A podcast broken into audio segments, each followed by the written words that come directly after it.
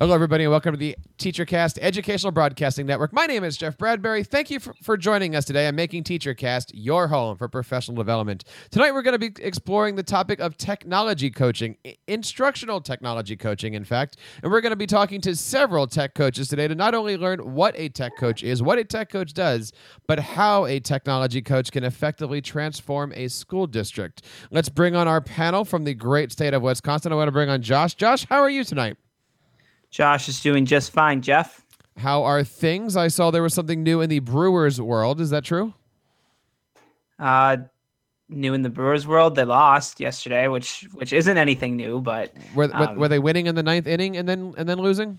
No, they haven't won a game this season in which they were trailing entering the ninth inning, of which I've been kind of annoyingly posting about every single time it happens because they're like very close to a playoff spot, and every game they blow is is a bit more of a dagger into the heart of a fan. Nice. Uh, but but you're actually helping to drive that dagger into the hearts of other fans, right? I'm probably not being a very positive influence on other fellow Brewer fans with my statistics. No. Well, it, it was interesting because it seems like even though you've posted a lot, I haven't seen a lot of interaction about it. But the most recent post, it seems like a bunch of the people that you that follow you in Facebook land were just like, bah! You know, it is what it is. you love them because they're here. Our next guest is a fantastic technology coach from the Midwest. I want to bring on Marcy. Marcy, how are you today? I'm fantastic. How are you? I'm doing well. Tell us a little bit about yourself. So, I have a really phenomenal title. It's called Director for Innovative Learning. So, I look I think of myself as um, my full district's technology coach, but I brought along a friend who actually does the day-to-day coaching in a school. So, I'm going to kick it over to um, to Maria for you because she is on the ground floor every single day in one of our schools. How are you today? Hi, you guys. I'm Maria Galanis. Thanks, Marcy. Um, things wouldn't happen without Marcy, though. Marcy's like our, our fearless leader. and um, I'm one of the I coaches in our district. Um, Marcy and I go way back because we were, you know, tech coordinators in our district, and both of us have evolved into different roles right now. And um, just happy to be there, here with you guys tonight. Excellent. Uh, could you drop your camera just a little? And I want to bring on our next co-host, Mr. Sam Patterson. Sam, how are you today? Doing great. Wonderful day out here in California. And you've been working on a project using iBook Author. What are you doing out there? I am scrambling to tell the story of my school's journey in technology uh, for the Apple Distinguished Schools program. I'm lucky enough to belong to a school that it was one of the, I guess, one of the very first elementary Apple Distinguished schools. Um, but when it comes time to renew that kind of thing, you feel that pressure. Excellent. And uh, of course, Sam and I have been hard at work all summer creating and distributing now. Sam, we've had a few people, uh, a few companies actually be uh, recognized this summer as TeacherCast Best in Class. And of course, we want to congratulate several of those. We uh, recently recognized TechSmith for their great Camtasia software. Uh, Sam, tell us a little bit about why Camtasia was selected as one of the brand new TeacherCast Best in Class apps. Well, to become a best in class app, you basically need to be really useful and care about teachers. And Camtasia is one of the first technologies I used that was both of those things. Um, and Jeff, you and I have done a lot of work in Camtasia over the years, and I work almost exclusively in Camtasia for all the stuff I do. And what I'm always moved by is how responsive the Tam- Camtasia group is to the needs of all their users. Of course, the other one of the other companies that we have shown off on our TeacherCast Best in Class is the Padcaster. Many of us are out there making flipped classroom videos, using our iPads, trying to learn how to do video the right way in education. And I want to show off some of our friends over here at Padcaster, an amazing, amazing tool, able to take your iPad and stick it on a tripod for you guys. Check out some of the great stuff happening over there at padcaster.com. And of course, we've got some great reviews now over on TeacherCast for both of those things. But tonight, we're going to be talking all about technology coaching. If you are out there watching on teachercast.tv, as I know many of you guys are, please feel free to leave a comment. We'll certainly take a lot of questions. There's, of course, several great ways that you can reach out and be a part of this and all of our shows. We love it when you find us on Twitter at TeacherCast. Leave us a voice message over at teachercast.net slash voicemail. Email us at feedback at teachercast.net. And of course, subscribe to this and all of our shows over at teachercast.net slash iTunes and teachercast.net slash YouTube. And of course, we love it when you guys subscribe and leave a whole bunch of comments. So thank you guys very, very much for doing all of that. So let's start off the question that we get a lot, which is what does a tech coach do? That is a great question. Uh, really depends on the day. It's kind of amazing the types of things I can be asked to do. Um, today, for instance, um, I spent three hours with our group of new teachers, about 20 of them, uh, going over things like Infinite Campus and how to log into our virtual desktop environment and uh, what our resources are available. Um, so that was one thing I'm asked to do. I'm asked to do a lot of things with our school websites. Um, I travel between two buildings, which, as I'm learning, is is actually quite a luxury, uh, as many tech coaches have. As you know, like Jeff's case, six. Some have more. Um, so um, I do a lot of traveling. Uh, my primary role is really working with teachers uh, to find ways to use technology meaningfully in their classroom, um, and that happens in a number of ways. Whether it's a direct project or you know we have a session where they learn about ways to use Google Apps, or maybe how to use WeVideo and create videos online, um, or develop other types of activities. Um, so those are some of the main things I do. I mean, I also do some some administrative tasks, creating email lists, um, helping w- with the back end of our gradebooks software and Infinite Campus, and changing standards. Um, I do some video editing. I work with announcements. Um, and then we have maker spaces, and I do a lot of work with that. Um, and uh, we also do uh, TEDx De Pere Middle School, so I help plan that as well. So um, it runs the gamut of things that I do. Uh, but by far, my favorite thing that I try and do as often as possible is uh, work with teachers and eventually get into classrooms where I can also help teach and work with kids. Marcy, as the person who is overseeing a program, in your definition, what is a instructional technology coach?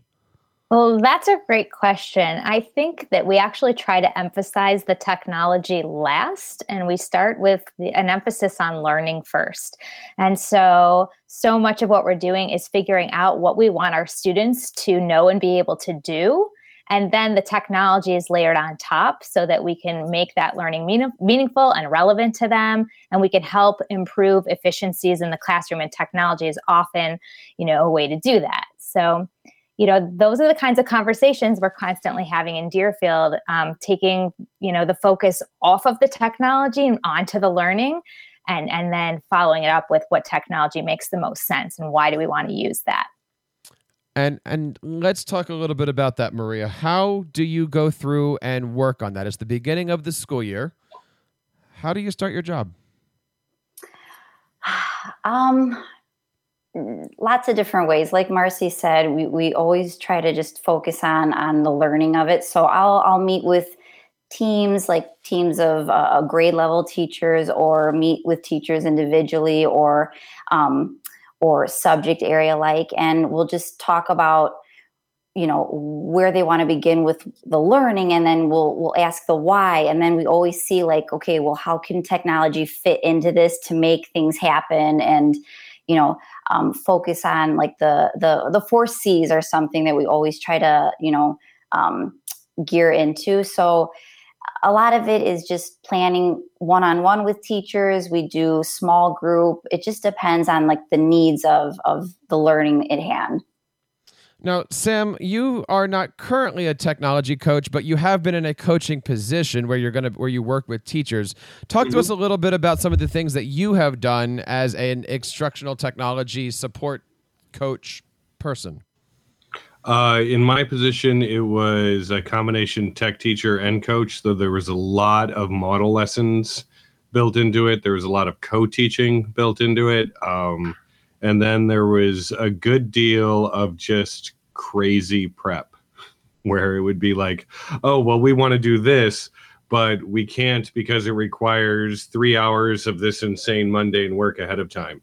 And then I would do that, you know, setting up devices, setting up accounts, um, testing everything to make sure that the kids weren't going to come across the wrong thing in the search. Um, it was a really small school, so it was really like whatever I needed to do mm-hmm. to get the teacher to take that next chance. So I think as we can see here, the, the role or the definition of an instructional coach really varies by school. Like Josh has two buildings, I have six, Sam has one, and, and of course at Deerfield, how many school buildings are, do you guys have in the school district? We have six buildings, and we're fortunate enough to have two coaches assigned to each of our buildings. Wow! Yeah, two coaches nice. per building. Uh, yeah. So that brings that brings up the first question here. And Josh and I talk a lot about this, and Sam and I talk a lot about this. But as a technology coach, how do you do it? How do you get into because I because our goal is to get working side by side with those classroom teachers, but as we've all said, it has to start at the meetings or it has to start with the idea or the vision. Talk to us a little bit about it. Let's let's start with Marcy because you're you're there trying to organize all of this. How do you suggest your tech coaches go from high start of the year when everything is crazy mm-hmm. to getting into those meetings? And, and, and what is that process you recommend? Well, it's going to start with visibility and relationship building at the very beginning of the school year. So, if you're new to a building, that's what's most important, what's most critical um, to having um, an opportunity to coach. But if you've established those relationships, I think it's just um, getting you know getting in front of teachers to let them know that you're available. And i think sprinkling some ideas out there is also a really a really nice idea. So like right now in deerfield i feel like flipgrid is being kind of dangled in front of people as a really neat opportunity to engage students and having some um, video dialogue and having these grids where students can record their thinking and sharing it out. And so I've seen a few coaches kind of share that with other teachers. We've even shared it at the district level. And so it starts to pique interest. So sometimes just highlighting some new tools out there and giving some suggestions of ways to use it, you'll get those um, high flyers who are really likely to jump on board. And, and typically that will help build momentum and help you kind of um, move forward in a school year. Josh, what have you found successful? You, like me, you're also going into multiple buildings, so it's sometimes hard to forge those relationships. What what did, uh, what have you found being successful? Um, I found trying to find uh, the people that the teachers know and listen to the most. So, what I mean by that is who has influence with the teachers that is going to help them see the value um, that they look at as more of a of a peer expert in their area. So my background's in business education. So when I'm working with an ELA teacher, a math teacher, I don't have that instructional background. Uh, you know, I, I feel like I know good teaching, but for other teachers, that's who they want to hear it from. They want to hear it from their colleagues who also do the same thing. Um, so I found a lot of success through um, our literacy coach who works with every teacher grades five through eight. And if there's something that I can get her excited about, every single teacher is going to end up doing it. And then that's a, a great way for me to get involved uh, with those classrooms. Uh, with the other subject areas, it's a little more challenging because they don't have one of those people. Uh, but um, like uh, Marcy and, and Maria talked about, it's it's finding those those people that are really gung ho to get stuff going, and and those are your evangelists. Those are the people that you really leverage to get the word out, and um, that that's really how it happens. Um, other than that, I have the schedule. I know when the teams meet, and you know, as I just drop by and casually talk to people, everybody's okay with me stopping by. And so, um, especially early on, there was a lot of that just going and just chatting with people. You know, removing the agenda not having any agenda in terms of we're, we we got to come up with a project to do. It's just a matter of, hey, how's it going? You know, how how the Packers doing? Like, oh man, that Badger game was great this weekend, and trying to forge those relationships. And once you start to get comfortable, um, especially you know in my situation, I was you know a few years ago was new. You know, I needed to know people before we could really get to that next level um, for for quite a few teachers, mm-hmm. and and that's helped too. And it helps me feel comfortable wanting to come and suggest things because I'm not as worried about this rejection from from them. It's it's we're comfortable now, so I can go and I know I can at least talk about an idea, even if they don't accept it. There's it's a lot more comfortable then. Yeah. And Maria, would you agree with that? I do. Um, like they both said, um, the relationships are so so key, and just by having those conversations, you you not only get to know somebody, but then you get to talk about like what they're teaching and what they're thinking about. And then that's where you could just jump in and see like okay what are they going to be comfortable with? Oh i have this idea. Um, let's try it out. And that's how that's like one way i think that's so critical is getting to know your people and and knowing what they want to do with their students and what they're comfortable with and what they want, might want to try. Um, another thing that we kind of dabbled in last year um, that we want to try again this year is something um, to kind of break down the walls of classrooms because like josh said like we want teachers to be able to you know see other teachers what they're doing and learn from one another because that's what they are the experts. They learn so much from each other. So um, have you guys heard of that hashtag observe me um, not yet okay so I, I heard about it via Twitter, which I learned so much about everything that um, that I that I know about. Um, so hashtag Observe Me is this movement where um, it, it is to like break down the walls of classrooms, and you basically sign, put out a sign outside of your classroom, and it has a QR code um, that goes to like a form. But the hashtag Observe Me is so it's welcoming you into my classroom as a teacher to come observe what I'm doing. And then there's like some focuses that I have on my sign that I want you to check out. Maybe it's like how my students are collaborating with each other. Maybe it's my innovation. And it's bringing teachers into each other's rooms to observe one another, learn from one another, and then, you know, maybe go back into their own room and try something out new. Um, so it's it's something that has has helped a little in my building and i'm hoping it's going to help even more this year just to like break down those walls I like that idea. That's a pretty neat idea that to have there. Of just you know, because really, what it comes down to is it's vulnerability. Having a teacher say to you, mm-hmm. "I need help with," or "Hey, what do you think of this?" or "Come work with me and and team teach," or or any of those things one of the things that I often ask, and one of the things that often comes up in questions is how do you do that? Okay, as Josh says, you have those conversations. Hey, how about the Packers? Mm. Do you leave the conversation with saying, hey, if you need anything, I'm here? Do you say, here's my card? Do you say, hey, are you busy third period? What usually works for you guys?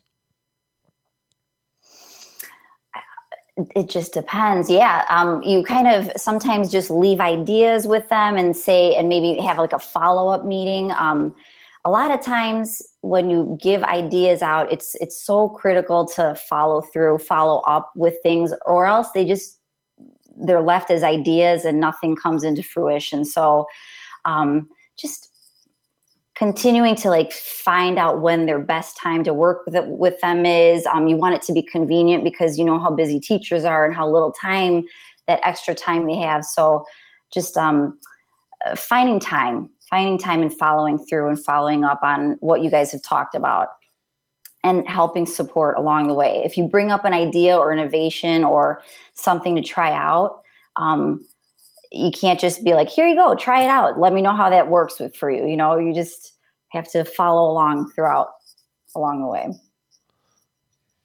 Um, I have a friend. I, I, don't know if any of you follow Kenny Bosch on Twitter. Um, does a lot of stuff in the personalized PD uh, chat and that hashtag and, and all of that stuff. Uh, but he has a pretty cool way of looking at this. Um, he kind of to to borrow his more crude phrase, he's like, "What do you want to kill? What what's the thing that that bothers you? What's the thing that um, you know if, if you could? What's the least favorite part of your job? What's something? What's what's a unit that you really hate? And and that's a, a place that he starts from when he's working with other teachers is trying to attack that that thing that really bothers them that they just want to want to fix. They want something that's going to work better for them. Um, so I think Jeff, in your case, where um, it might you've got people who you know I think you told me that you hear and this is not a good time, um, that might be an opportunity to find out, well, why isn't it a good time? What's taking your time right now? And then maybe there's something that that works for them there. Um, it might not be a classroom integration tool. It might just be something that saves them a few minutes here and there, uh, but that gets them feeling positive and and possibly start want to see what's next. Because if you free up some time there, uh, they might be able to breathe a little easier, and then might um, see, hey, I I think I, I feel like I should try something with this unit. That that mm-hmm. Jeff guy, he knows some stuff. Sam, what do you think? With everything else that we're talking about here, you have the distinction of not only being in that tech coach or having been in that tech coaching role, but you're also a teacher. You're also on that line. You're also, you know, more one of them than maybe somebody who isn't seen as in the classroom. Is that easier or is that harder? Um, you know, it, it just is, right? There's the thing about any school is it's a bunch of people trying to work together to make amazing stuff happen. And the the challenge of any coach eh, working with other adults is finding the space to be able to kind of get into their routine routine and get them comfortable enough to be vulnerable with you because until you're talking to a teacher who doesn't mind looking wrong and a little foolish it's going to be hard to help them do anything because i mean as teachers we honestly look wrong and a little foolish in front of our kids many many times a day so I don't know why it's a big deal in front of other adults. um, and, eh, but once people are on the other side of that line, they're a lot easier to work with, right? There's just a lot of ego involved in my classroom and my lessons that I built to try to meet your expectations. And um, you know, whatever you can do, whether it's talking about sports or I was always one for at the beginning of the school year, hanging out and waiting to carry things for people um, because then you know I could be useful to them.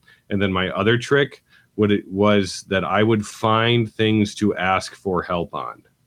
Right, like maybe I can figure out how to use the photocopier just fine, but there's actually a lot more value in me asking the kindergarten teacher how to use the photocopier if it doesn't use up a bunch of their time and it gives us an opportunity to talk and in that talk they have been useful to me right? Because then it actually becomes easier for me to be useful to them.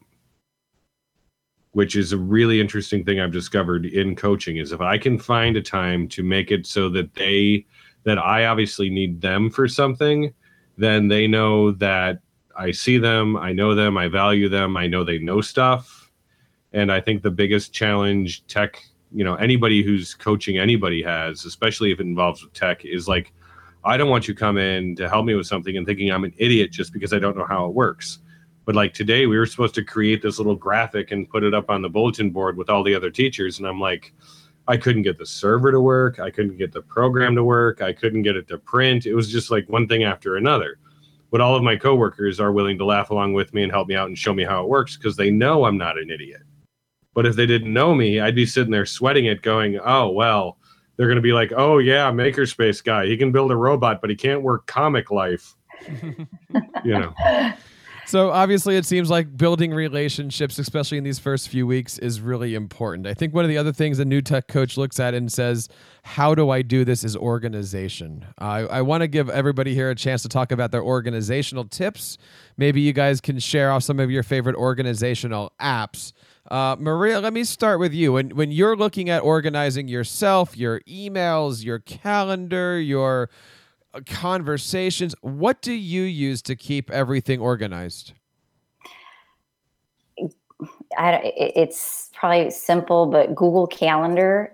I don't. I cannot live without it. I put everything in there. Um, I know Marcy and, and, I were chatting, and she she did a little PD, and she's big on like the tasks on like an iPhone or an iPad and all that. But I don't know, Google Calendar, and I share my calendar with my the other I coach in my building as well. So we we know when we're available, and actually, along with the librarian in my school, um, we're we have a little team in the library, and we just stay organized with Google Calendar. It's I, I if it went away and if it just everything disappeared in my Google Calendar, I'd have to start from scratch and that would be ugly. when you're meeting with teachers or when you're having these conversations, do you do you take notes on these conversations? I mean, I, I how many teachers are you responsible for? How do you keep all that stuff organized? Google everything. Google Docs. Google, I mean, even in a calendar appointment, when I have an appointment with another teacher, I'll put notes in my our calendar appointments, just so we both have that together. But anything anything that we can collaborate with Google is what I use to to collaborate with the teachers. Now, how tight are you locking all these things in, right? Are you doing, do you have the Google Calendar uh, appointment that is linked to the notes in the Google form? Like, like if you get to like the Google Doc, can you find all of the other pieces? Sometimes, yeah. And, and I'm trying to, Google Keep is a new, like a newer app that I'm trying to get more familiar with and utilize because it syncs so well with like docs and everything. Um, so that's my new. That's that's what I'm going to try to use this year to to become even more organized. Is Google Keep. Now, Sam, when you're talking about putting everything all in one and organizing and syncing, I, I got to have Josh talk a little bit about what he does because there's times during the day where in New Jersey, I'm learning exactly what building Josh is going to. Josh, you've got a nice little system there using if this then that. Could you talk to us a little bit about how you've organized your your, your digital life and how people know how to find you? Uh, yeah. What's funny is the project you're talking about kind of came out of a joke. Uh, I, I work pretty closely with my library media specialists. Our district is very progressive when it comes to library media specialists, and that we do have one of those in each building, which helps me do my job a lot better because I consider my two uh, library media specialists very similar to me. So we kind of all divvy up the duties, and um, it really helps with that. Uh, but oftentimes teachers especially at the middle school will call the library media specialist because my office is in the library and ask if i'm there and she gets kind of catty about that and is like i'm not josh's secretary. Um, so uh, i it was late in the year and it was you know just one of those slow afternoons. And so i'm like well i wonder if i could um, and so i started looking at if this then that. And they have a recipe that um, you can use uh, your location from your android phone. And if you enter uh, any kind of radius, it'll trigger. And then I have it set up to just a Twitter account that I made called Where is Josh? And if I enter or leave any building, it sends a tweet. So on our staff shared website, um, there's just a link to Where is Josh? And then people can go out there and um, they'll know what building I'm in, uh, whether or not uh, th- that has has fired. Um, wow. I need to make sure it's still working once once the school year starts, but um, yeah, that's fun. It's also fun that I live right in that district. So there are many times where it's like eight o'clock on a Friday night and I'm out driving and I'll if, it, if his phone it connects, will, it'll it'll trigger it. like, oh, I was here. Oh, I was gone. Um, so that's kind of fun. But uh, now it's kind of a joke thing. But people do use it. So that's the hilarious part is that it's actually I hear all the time. Like I knew well, you were here because I saw it there and and actually, you know, you could you you the way you've cast this. I'm just going to give you a, a little advice here, right? The next time you tell this story, talk about it as a real life design thinking exercise, right? And couch the whole thing in identifying a need. You needed to get this information to the people that needed it without having to bug your coworker with it to make her feel like your secretary right? And you responded to that need. Is it a little bit ridiculous? Maybe until you realize that they're all using the information, right? It actually met the need.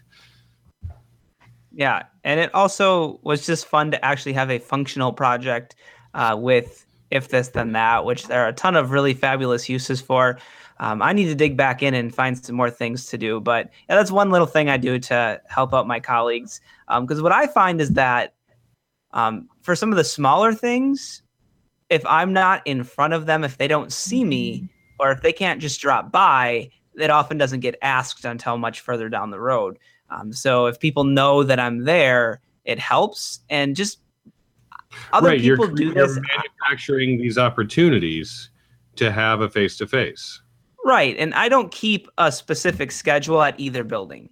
Um, and the reason I don't is because the second I do, then all of a sudden somebody's going to want me. It, it happens every time in the other building at a time that I said I was going to be in this building. And then it just blows the whole thing up. So I'm like, well, what's the point of trying to do that? I'm available to everybody whenever.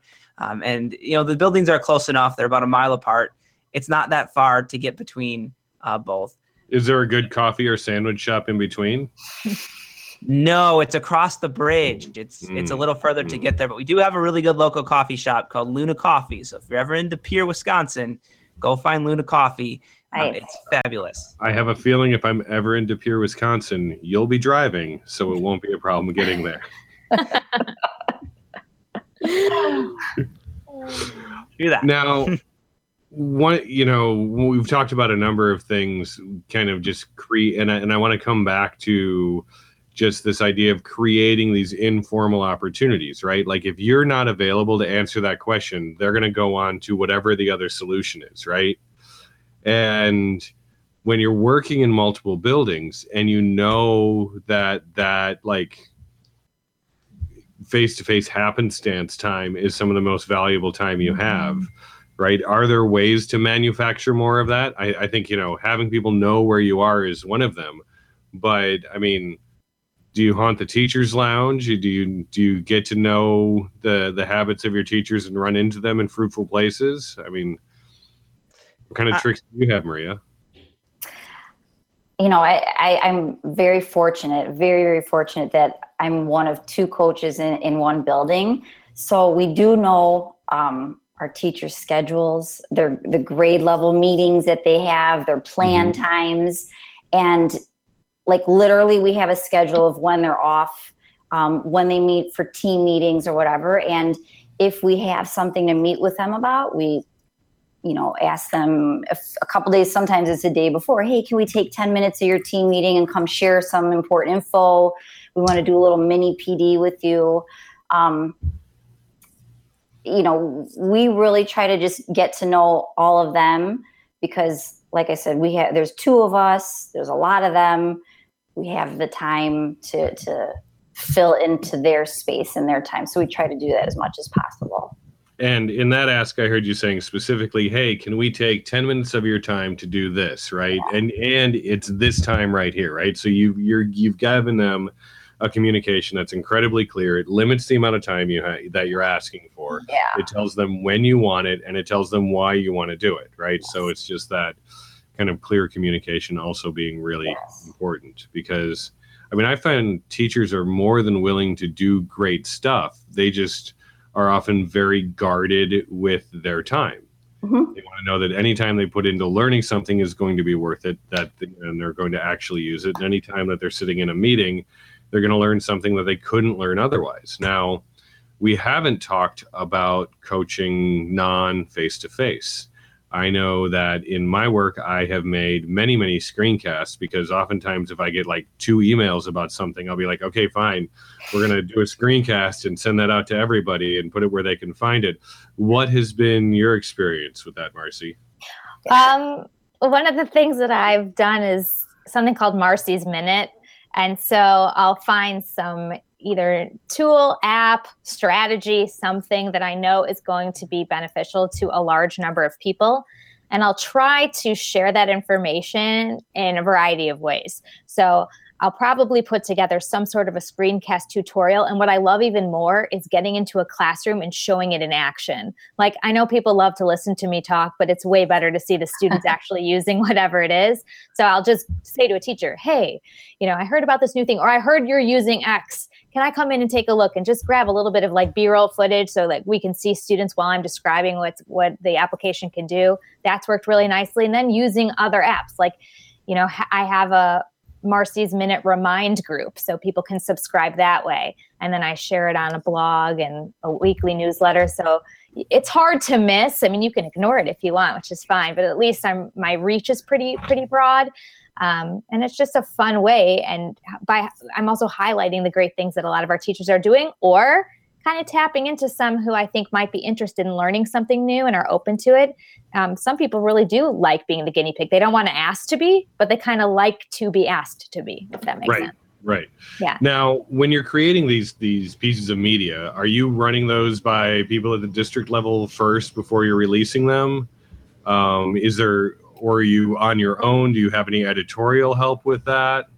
I am really on my own. Um, I have an amazing director for communications um, and community relations. So there are times, um, plugged Kathy Kajigian in District 109, she's amazing. So sometimes I will have her as just another set of eyes, but no, you know, for the most part, it's just you know, talking to people, hearing about something that a few people are doing, and I want to just spread that message across the district because it's happening in one building, and I want to try and get it across the district quickly. Seesaw is a great example of that. I mean, it was like going through one elementary school within weeks, like every teacher was using it, but on the other side of town, nobody had heard of it. Mm-hmm. And so all I had to do was go over there and go into a few classrooms, capture what it looked like, you know, get a couple of um, teachers commenting on how amazing it was and how helpful it was to students and parents. And what did you know? A week later, it spread across town, and an entire second building was using it. You know, this is an area where I think somebody in your position is so valuable and that we don't have in ours. So you said you're a director of innovation, right? Right. right. So uh, for us, we have a director of technology, but they're not on the instructional side. They're all about tech support. Yeah. Um, and they manage the infrastructure. So we don't actually have anybody. So between the two of us, we don't have anybody that manages us. We report to our building principals, which is great. But I think sometimes then we have this, you know, end of the line border situation going on where, let's say, if I want to do something and we do it, it often happens just within my two buildings. And it's harder to escape because we don't have that that leadership per se. I mean, and I can push it out there and I can talk to my other tech coach and say, hey, we did this really cool professional development activity in the spring. I think you guys love it. But it's harder to to get that disseminated across the buildings like you were able to do. Um, so I, am really jealous of that. Um, I, I, wish we could find a way to to sort of make that happen in our district because um, that it sounds like that really helps a lot that you're there to to really spread things around. Well, let me throw a question about being the director of innovation and stuff. And, and, and Seesaw is a good example. If you see something on social media, Twitter, whatever, that's starting to be really, really awesome in classrooms, mm-hmm. and this is a question for everybody, really. What is your district's policy or system? For vetting those apps for student privacy, data, all that stuff. Can and I know, and that's why you know I'm glad Sam asked that question of do you just find Seesaw and run with it, or do you have to go back and say this is nice? Um, is it legit? Can we use it, or is this potentially something that could be sending student data out? Mm-hmm. What does all of your school districts do about that? I mean, every school district I'm talking to is have are having these conversations. I mean, I can speak to what Deerfield does. Anytime there's an, either a web application or um, we've several of our student devices are um, iPads. So if there's an iOS app, um, there is a process for vetting and approval. And so we ask that all of our teachers submit any application. I'm actually the one and only who does all the vetting, but I look really closely at the privacy policy. Um, I make sure if there is collection of third party data or third going to a third party what data is collected where it's going and then i document that. And the approval usually has to do with you know the app being pedagogically sound and the data being being safe. So um, we ask our teachers to do that. It's a little easier for the ios apps because um, we have like a self-contained um, store so that teachers are really just downloading any apps that have already been vetted. The web stuff is harder because kids can very easily, teachers can very easily just have kids signing up for accounts. Um, the iOS stuff ha- happens to be a little bit easier to control, but that's kind of how we do it. We look at all of those pieces and and we keep a list for all of our families so that our parents know exactly which applications their students may, or their children may be using in our classrooms. But how does that work? And and I, I want to press you on this. If, sure. if you're the one that vets everything, but then Maria says, and I'm paraphrasing here, oh, mm-hmm. I found this widget and I just want to put it out on my newsletter. Mm-hmm. Does she take the widget to you first? Ideally. Ideally, yeah. it goes to that. Okay, to, so that, that so there, so there is there is a vetting process. We, you're not just taking something and saying, "Hey, how about we try it this way?" We're actually you know, going back and making sure that's there. Josh, what do you do, or how does your district work? Uh, and once again, that's an area where not having that leadership in that capacity really makes it difficult. Um, I try and rely a little bit on, you know, I, I, do a little bit of looking. I try and rely a little bit on the work that's happening in the Green Bay Public School District. Um, their technology director, director of instructional technology, whatever the, her title is, um, she is one of the leading people, I would say, in, in the country in terms of looking at data privacy and and COPPA, FERPA, all those things as they relate to a lot of apps. And they actually um, have a very, and they're a bigger district. Um, they have a few thousand teachers in that district.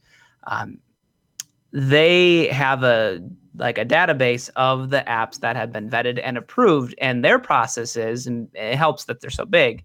They have their own terms of service that if the terms of service of the app don't meet that, then they send that terms of service, and that technology company has to agree to that, or the teachers are not allowed to use it. Um, my wife actually teaches in that district, and um, so there's a lot of good from that because you know that the apps you're using are good for student data. On the flip side, as teachers, especially if you want to kind of push the envelope and be on the edge, like you want to just go like, oh, I heard of this cool thing, like Flipgrid is awesome. I want to use that. But it's not approved the district office, so you can't use it. And so you suddenly feel like you're being stifled. So there's kind of that give and take with that. In our district, we're a little freer, so it's kind of really up to to me almost in my buildings to make sure that that stuff's okay. I need to be better about it, and I and I'm trying to to get into that and just trying to find that balance of of making sure our teachers feel like they can try things, um, but we also want to make sure our students' information is protected. What do you guys recommend, or how do you guys handle things such as? Uh, I'm hearing a little bit of echo from somebody. I don't know where that's coming from. But um, an instance, I was working with a teacher recently, and I kind of said, Hey, why don't you open up your phone and download the Google Drive app and do this and do that? And, you know, I can say that and I can recommend it, but these are all things that are volunteer. So if, this te- if the teacher doesn't want to put Google Drive on their phone, they don't have to. What are your district's uh, i don't want to say what your district policy is but h- how do you guys get around by saying this would be really cool if only you would do this or if you you know put this on your phone? Do you guys encourage teachers to use phones or are, is your policy teachers phones teachers business if they want to they can but we don't support it. How, how do you guys handle devices of private individuals? Um so in our district we we do have teachers you know have their own you know devices as far as laptops. They also just recently got ipads. So it's it's encouraged for them to use those. I'm thinking of an instance with students actually. Um, we do vr we do google expeditions with our middle school students and um, we are fortunate that a lot of them have their own smartphones to use in our VR goggles. So, you know, we were thinking like we could use BYOB for that, but you know, they're going to have to install Google Expeditions app or CoSpaces. So, we have a form that you know we've created and we send it home to their parents and uh, you know explain what the lesson is going to be and um, asking if their child can you know download an app and if they get approved which you know 99 100% usually do because you know they know what it's for. They get approved and they can use their device for that google expedition experience or the CoSpaces experience. So those are special circumstances but otherwise you know students use their district devices teachers use their district devices and um, that thing that marcy mentioned is self-service for the ios has been such a, a, a big help as far as like things have already been vetted. Anything in that little store now, teachers feel safe, comfortable that they can use for themselves or for their students. And what, that's just been so helpful. What are you referring to again when you say store? Um, we use we use um, Casper, so it's a it's Jamf software, and they have um, an, a storage called self service, and so it's basically like your own little uh, um, Apple App Store. Do you guys uh, uh, have your own Chrome web app store created for your school district? Not that. Josh? Just Anybody? Um, I think our technology department does some light vetting of the app store, so not everything is available for students. Right. Um, so I, there's something happening in the background that's not apparent.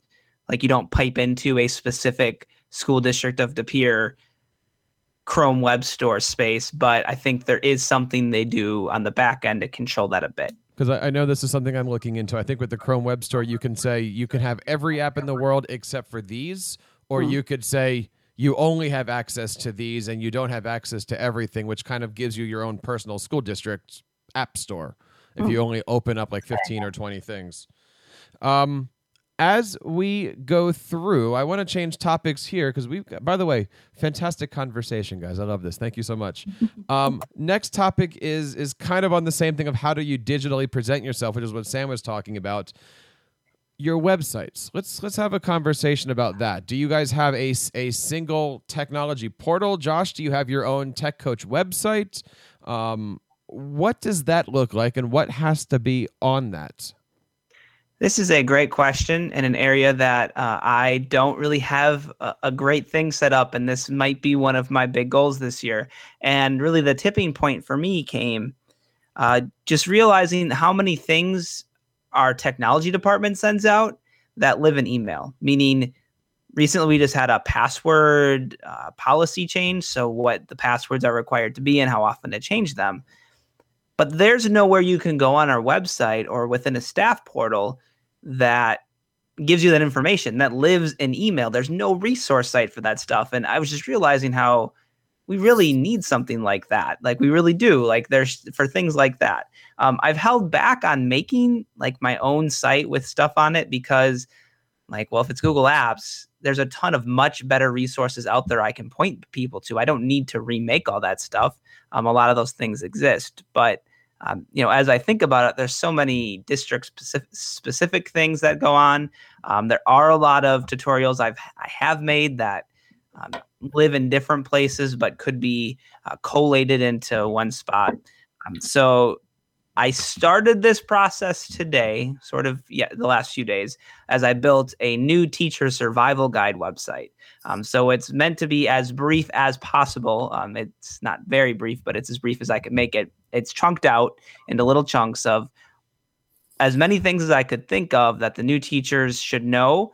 And they're going to forget after today's meeting because they're in meetings for two straight days. And you know half of them are just out of college they're not going to remember it all and that's okay so I felt in my conscience there just needed to be a spot for them to go back to. So that's me starting this process, but that's currently its own site. So how that works, how that integrates with other things, um, I'm not sure yet, but I feel there needs to be something for stuff like that, even if it's not a bunch of tutorials about things. Um, there's some things that are very district specific that should be somewhere and documented. And where are you building this? Is this a Google site or uh, something different? I just threw it together in the new Google Sites because I knew I was making videos using Screencastify, and so it was just really easy to plunk those right in. Um, and that way, I didn't have to do a bunch of backflips to embed those videos into some other website platform. Um, I prefer Weebly, but um, in this case, it was just much faster for me to pull one together in that. So, Sam, we've been doing this now for 163 episodes, and we just learned that Josh can do backflips. I think that's pretty cool. well, Josh is one of those guys that's always building skills and revealing a little bit more of his hand. All right, one, one maybe one, maybe two last topics. Um, as we go through here, and this is kind of tied into the how do we do things, what does it look like, where is it kinds of topics is it too much? Is it not enough? I, I I'll say I, I used to do a weekly tech newsletter. We've all seen the Tech Tip Tuesdays kinds of things. Um, I started subscribing to several Google Plus, you know, to ed tech communities just to kind of see where everybody is. And of course, if you're listening out there, ISTE has an amazing uh, ed tech community. There's of course several great ones on Google Plus what is too much? Can I do one every week and not upset people? Do we say the first week of every month is Google specific, the next is something else specific, or how do you organize all this stuff when you're trying to be everywhere, but when you're everywhere, you're really nowhere? Good question. Thank Maria, you. you do that, right?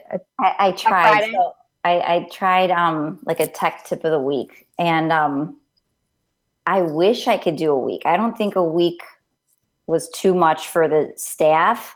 It was a little too much for me to keep up because I have a 20 month old and a, and a now five year old. And I don't know, you know, life is just busy, but I was really eager and I'm going to try to do it again. And just, but I, I definitely think um, a, week one is, is great. Um, and I started that last year because, like you guys are mentioning, there's just so much out there. There's so much in my head that I, I find helpful or whatever. I'm like, I gotta, I gotta share this out somehow. I, I, I can't just have this all in my head. I need to get it somewhere. So I thought like I'm using it on my blog. I put like a new page on there and um, just to kind of curate things.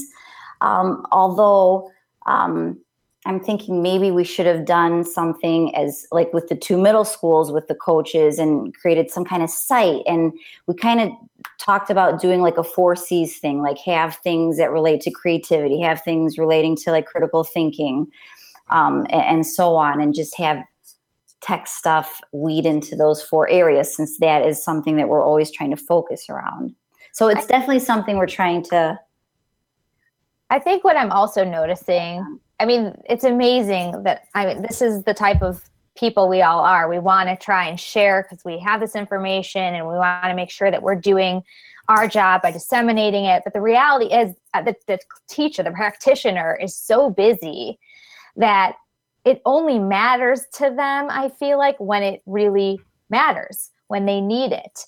And so if it comes across their their email or if they see it on social media and they don't need it right then and there, it's like out of sight, out of mind. They forget about it. And so I think the challenge is to pay really close attention when you are a coach and really, you know, hear some of you have already said this, like hearing, like the way Josh said, what is, you know, what is killing you right now? What is bothering you right now? And really like finding that teachable moment that you would have found when you were in the classroom. Now as a as a coach what's your teachable moment? You know for me right now as we're getting all these technology tools up and running for the school year you know i know that there are some little like hidden features of the tools that not everybody knows about. That means the beginning of the year i need to hit those hard because it matters now. But in a few months like it won't matter as much because people will be on to other things. So I don't know if that makes sense, but really paying attention to the needs of your of your people because you know that's when it's going to reach them.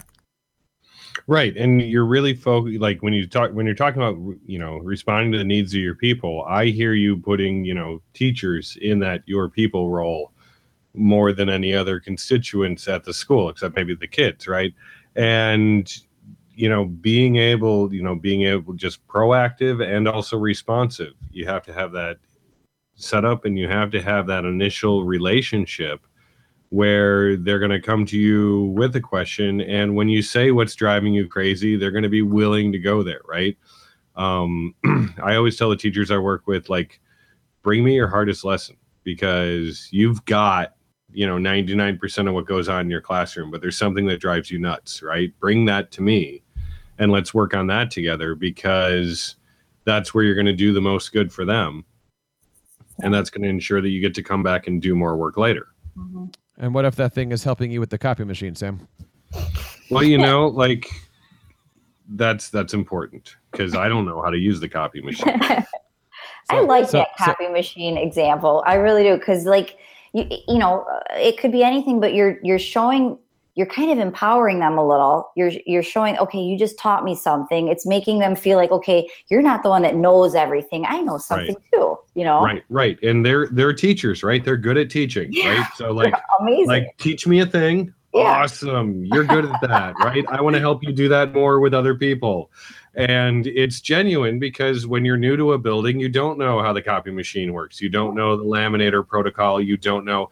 There's so much you don't know and what you don't know can build relationships with other people. Yeah. Like well, that. it has to. Otherwise, you're just going to look like an idiot. So if, if you find a way to spin it that's not like, hey, I'm clueless, you know, I don't know how to use the copy machine. I'm going to help you do virtual reality just after I get these copies, right? Like, oh no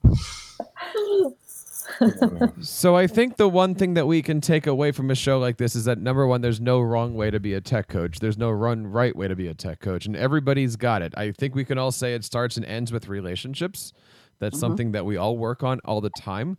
And I think the biggest thing that I've learned over the years of being a tech coach is that everybody has the same questions, which every day we wake up and go, how do we do this? Because every day it's different, whether in, you're in six buildings, one building, or in a half a building the one thing that I definitely want to stress out for anybody who's listening to this show is just reach out, right? Like the, again, the ISTE Tech Coaching Network is great. Um, there's other great, you know, peer groups that are out there for technology coaches. There's Voxer groups. Sam, you like Voxer, don't you? I love Voxer. Voxer's amazing, especially when people type in Voxer or send pictures in Voxer. Maybe a video. I, I, I think the rule needs to be that I, I think Voxer needs to have a rule that if you're going to leave a message more than 30 seconds, it must have you put a topic on it that you pe- people can read. I like that idea. So you don't you have know, like a topic, right? Like, 130 I'm second things. sorry. That's you good. know, like At Voxer, if you're listening, that's a great suggestion. right or or like if your vox is over 50 seconds long for everyone in the group that listens they get three cents out of your paypal account right like like it Yeah, but that's why they much. put the fat. They, that's why they put the fast ah. forward. They put If that that like can't right right but there's a certain point where it's like three minutes I, I need the one that says notification stop after the 300th message I've missed. Right? Well but my my real question with voxer is how anyone in the world can leave a three minute vox because i'm like i'm never uninterrupted for three minutes right? Like anyway. Well, that's that's usually my daughter Sam trying to vox you, and it's just babble anyway. Right she usually facetimes though Well, that's usually at three in the morning when I can't keep her to sleep. Anyway, there are several great ways that you can reach out and be a part of this and all of our shows. But before we get to those, I want to hear from you guys. Uh, Marcy, where do we learn more about the great things happening in your area, and how do we get a hold of you on social media? Oh, please follow our hashtag Engage109. Um, we tell our story through Twitter, and we're proud proud of the work that we're doing. It's the best place to go to see what's happening in Deerfield. Maria, engage 109 and also i'm i'm i use twitter you know to to learn from uh, other people. I, I i use it to like you know get to know people as well. So i'm at maria galanis on twitter. Um, i'm also dabbling in snapchat and and i love instagram too. So i'm like we you know we just got done saying i'm big on relationships and i feel like getting to know people in these social media spaces um, makes me want to learn from other people and so um, that's where you can find me and uh, Josh, do you have a Mr. G's technology coach fact of the day? Mr. G technology coach fact of the day. I really don't like when you put me on the spot for this. Can you give me like a warning that this is going to happen in the future? Josh, we have a show next week. Touche. Touche. Well done. Well done. Um, let's see. Uh, This is episode 164. i mean jeff do you think he put himself on notice when he named himself mr g's fact of the day i don't know why, why you should have to Yeah, it- notify It's not him story when time with Josh right call now. him by That's- name probably the of the day part was where we have some issues. Right? Like, do what you want to do, but don't promise a specific period of time in between when you do it. I think that's the real takeaway of the day. so From I the weekly tech tip to the fact of the day. Yes, yes, overpromised and underdelivered. Hurt, hurt them all. You want to underpromise and overdeliver. See, everybody else, you ask like really like easy things, like where can we find you on Twitter? And then Jeff throws me a complicated question I have to spend an hour hemming and hawing over. You know, did you? Fi- I hope you found something in the meantime, right? I'm I trying to kill some something. time here. Okay, good. you'll I think do- of something right when we hang up All you right, know that Let, us make this So- easier. Josh, what's the ERA of the Brewers closing pitcher? Uh, it's pretty low. It's in the one. Um, in any case, the the fact I'm going to give you is something that I'm very proud of. Um, as I mentioned, we plan TEDx De Pere Middle School. We've done it two years now. Uh, one of our videos from the first year we did it has 50,000 views, Wow. which is pretty incredible. So there's your tech coach Wow. fact of the day. Um, if you can plan a TEDx at your school, it's pretty incredible. Wow, that is pretty cool. Sam, you got to top that one. What is the uh, what is the puppet fact of the day? Uh, the puppet fact of the day is that yesterday, puppetstelljokes.com put out an eclipse joke, and we topped 100 views in the first day, which is pretty high traffic for PTJ. Wait, wait a minute. Wait a minute. You put out a puppets tell jokes video yesterday. What was the joke, Sam? Hold on, I have to get you on a single shot. I mean, I should make you watch the video, right? Because it's only like No, no. 70 seconds long. Sam, we're still live. Fine. Okay, the joke was how does the moon style the sun's hair? Ladies? Hmm. You just have to repeat it back to me. That's not, that's how this works. It's a joke.